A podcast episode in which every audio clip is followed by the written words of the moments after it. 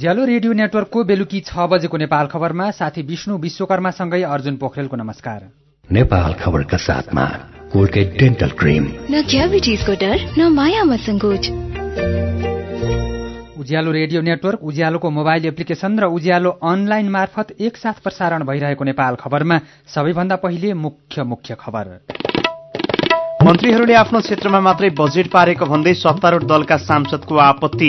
खेल जस्तै बजेटमा पनि मिलेमतो गरिएको आरोप। पोखरा क्षेत्रीय अन्तर्राष्ट्रिय विमानस्थल निर्माणको लागि चीनबाट सामान आउन थाले। सन् दुई हजार एक्काइसको जुलाईमा निर्माण सक्ने लक्ष्य। भेरीबबै डाइभर्सन आयोजनाको सुरुङ खन्ने काम चालिस प्रतिशत सकियो। नयाँ मेसिनले काम छिटो भएको आयोजनाको भनाई। भारतको काश्मीरमा आतंकवादी विरुद्धको कार्यवाही तीव्र आज भएको भिडन्तमा एक सैनिक र दुई आतंककारीको ज्यान गयो। र ललित मेमोरियल फुटबलमा आर्मी र एनआरटी विजयी विश्वकप फुटबलको उद्घाटन समारोह केही बेरमा चल्दै। अब सुनौ पूरा खबर। आफ्नो क्षेत्र र प्रदेशलाई मात्रै प्राथमिकतामा राखेर बजेट र कार्यक्रम विनियोजन गरेको भन्दै सत्ता पक्षकै सांसदहरूले मन्त्रीहरूको चर्को आलोचना गरेका छन्। संस्कृति पर्यटन तथा नागरिक उड्डयन मन्त्रालय युवा तथा खेलकुद मन्त्रालय र अर्थ मन्त्रालयका लागि छुट्याइएको बजेटमाथि प्रतिनिधि सभा बैठकमा धारणा राख्दै सांसदहरूले मन्त्रीहरूको आलोचना गरेका हुन्। नेकपाका सांसद झपट बहादुर रावलले बजेट विनियोजनमा दूरदृष्टि राख्न नसकेको भन्दै नेता र मन्त्रीहरूले नाकको टुप्पो भन्दा टाढा देख्न नसकेको आरोप लगाउनुभयो। मन्त्रीहरू आफ्नो निर्वाचन क्षेत्र जिल्ला टोल र वाडाभन्दा बाहिर गएर नेपालको मन्त्री बन्न नसकेको सांसद रावलको टिप्पणी छ। यसै गरी सांसद मेटमणि चौधरीले म्याच फिक्सिङ गर्ने खेलाड़ीलाई जेल पठाएको स्मरण गर्दै बजेटमा फिक्सिङ गर्ने मन्त्रीलाई पनि जेल पठाउनु पर्ने तर्क गर्नुभयो। प्राथमिकता निर्धारण हुनु प्राथमिकता निर्धारण गर्नुभन्दा पनि मन्त्रीको मिलोमतोमा आफ्नो क्षेत्रमा बढ़ी बजेट र योजना पार्नेलाई कार्यवाही गर्नुपर्ने सांसद चौधरीको माग छ। आजको बैठकमा केही सांसदहरूले ब्याङ्कको ब्याज दर चर्को भएको भन्दै आपत्ति पनि जनाएका छन्। प्रतिनिधि सभाको अर्को बैठक असार तीन गते आइतबार बिहान एघार बजेका लागि बोलाइएको छ। पोखरा क्षेत्रीय अन्तर्राष्ट्रिय विमानस्थल निर्माणका लागि नेपाल र चीन बीचको सिमानाका रसुवागढ़ीबाट सामान आउने क्रम शुरू भएको छ।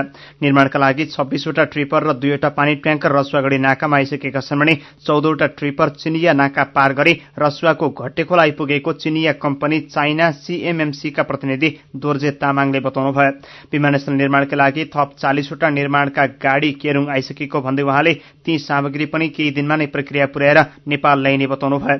चिनिया एक्सपोर्ट इम्पोर्ट एक्जिम बैंकले विमानस्थल निर्माणका लागि दिने सहुलियत ऋण अनुमोदन गरेसँगै पोखरा क्षेत्रीय अन्तर्राष्ट्रिय विमानस्थलको निर्माण प्रक्रिया अघि बढ़ेको छ।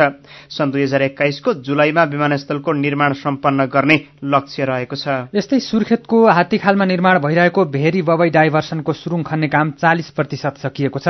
चाइना ओभरसियस इन्जिनियरिङ ग्रुपले निर्माण गरिरहेको भेरी बबई डाइभर्सन आयोजनाको बाह्र किलोमिटर मध्ये साढे पाँच किलोमिटर सुरुङ खनिसकिएको आयोजनाका जनसम्पर्क अधिकारी गणेश श्रेष्ठले जानकारी दिनुभयो।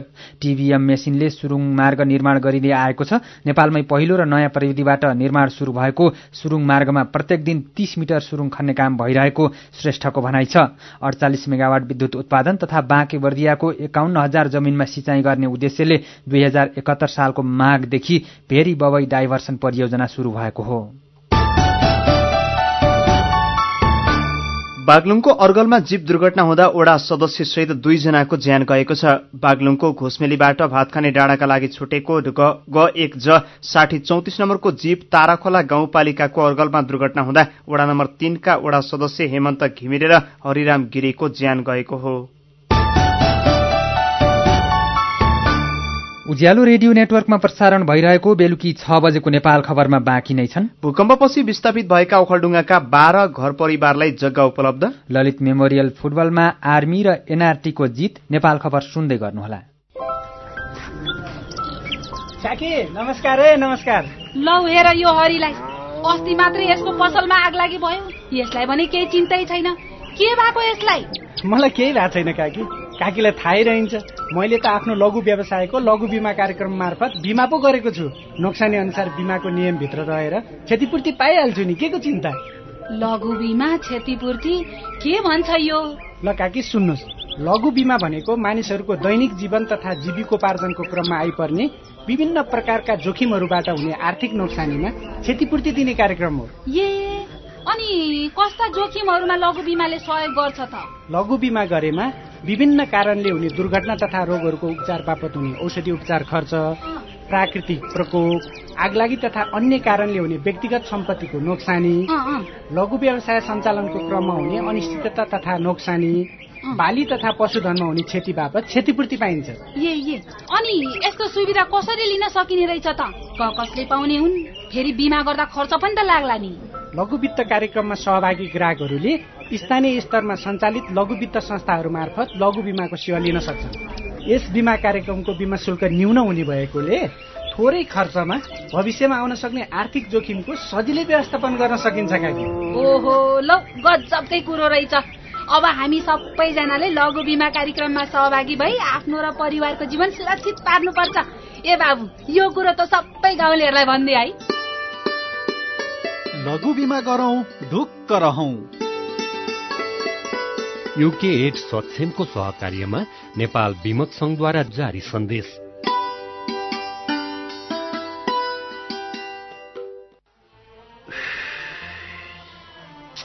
टन्नै पैसो कमाइएला भनेर सयकडा छत्तिस ब्याजमा ऋण काटेर विदेश आइयो।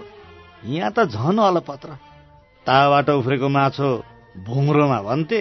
हो रहेछ। कतिखेर विदेश पुगौला र रुखमा फलेको पैसा टिपाउला जस्तो गरी हतार हामीले नै गरे नेपालमा छँदै हामीलाई पनि सिप सिकेर मात्र विदेश जाऊ न त भने हुन् नि। त्यो बेला सुनेर पनि उडाइयो। अब अहिले यो दुःख त्यही त। हाम्रै गाउँको धुर्बेला हेर्न। सिप सिकेर आएको रहेछ।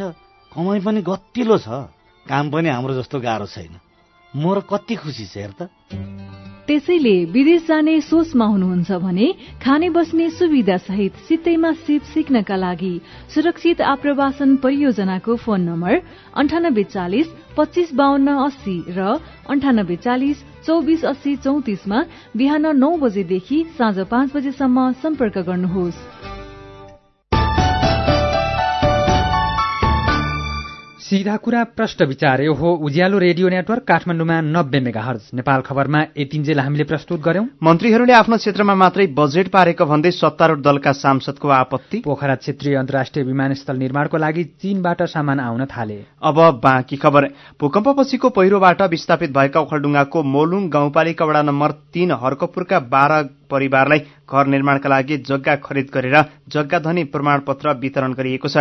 राष्ट्रिय पुनर्निर्माण प्राधिकरण ओखलडुङ्गा इकाइले दिगो परियोजनाको सहकार्यमा विस्थापित परिवारलाई पाँच रोपनी जग्गा किनेर लालपूर्जा हस्तान्तरण गरिएको इकाइका प्रमुख विज मुनि वज्राचार्यले जानकारी दिनुभयो।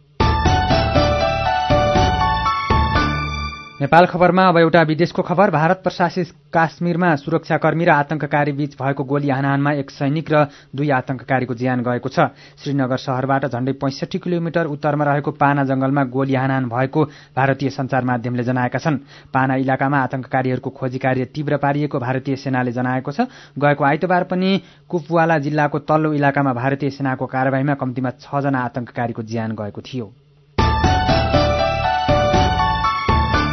अब केही खेल खबर नेपाल आर्मी क्लबले अठार वर्ष मुनिको ललित मेमोरियल फुटबल च्याम्पियनशीप प्रतियोगितामा लगातार दोस्रो जित निकालेको छ। इन्फा कम्प्लेक्स आद्यबाटमा आज भएको पहिलो खेलमा लुम्बिनी फुटबल क्लबलाई चार शून्य गोलले हराउँदै आर्मी विजयी भएको हो। यस्तै भर्खरै सकिएको दोस्रो खेलमा न्युरो टीम एनआरटी क्लबले सरस्वती फुटबल क्लबलाई एक शून्य गोलले हराएको छ। अठार टीम सहभागी प्रतियोगिताको विजेताले तीन लाख र उपविजेता टीमले डेढ लाख रुपियाँ नगद पुरस्कार पाउने आयोजक अखिल नेपाल फुटबल संघ एन्फाले जनाएको छ। र एक्काइसौं विश्वकप फुटबल प्रतियोगिता आजदेखि रूसमा शुरू हुँदैछ। आज बेलुका पाउने नौ बजेदेखि खेल शुरू हुने भए पनि उद्घाटन समारोह भने केही बेरमा शुरू हुँदैछ। उद्घाटन समारोहमा विश्वकपमा सहभागी बत्तीस देशका उच्च सरकारी अधिकारी फुटबलका पदाधिकारी लगायतको उपस्थित हुनेछ। उद्घाटन समारोहमा आतिशबाजी सहितका सांगीतिक कार्यक्रम पनि हुनेछन्। एक महिनासम्म चल्ने प्रतियोगिताको उद्घाटन खेलमा बेलुकी पाउने नौ बजे आयोजक रूस र साउदी अरेबिया खेल्नेछन्। प्रतियोगितामा सहभागी बत्तीस देशलाई आठ समूहमा विभाजन गरिएको छ। हरेक समूहका शीर्ष दुई टोली प्री क्वार्टर फाइनलमा प्रवेश गर्नेछन्। मस्कोका दुई सहित अरू दश शहरका बाह्रवटा रंगशालामा विश्वकपका खेल हुनेछन्।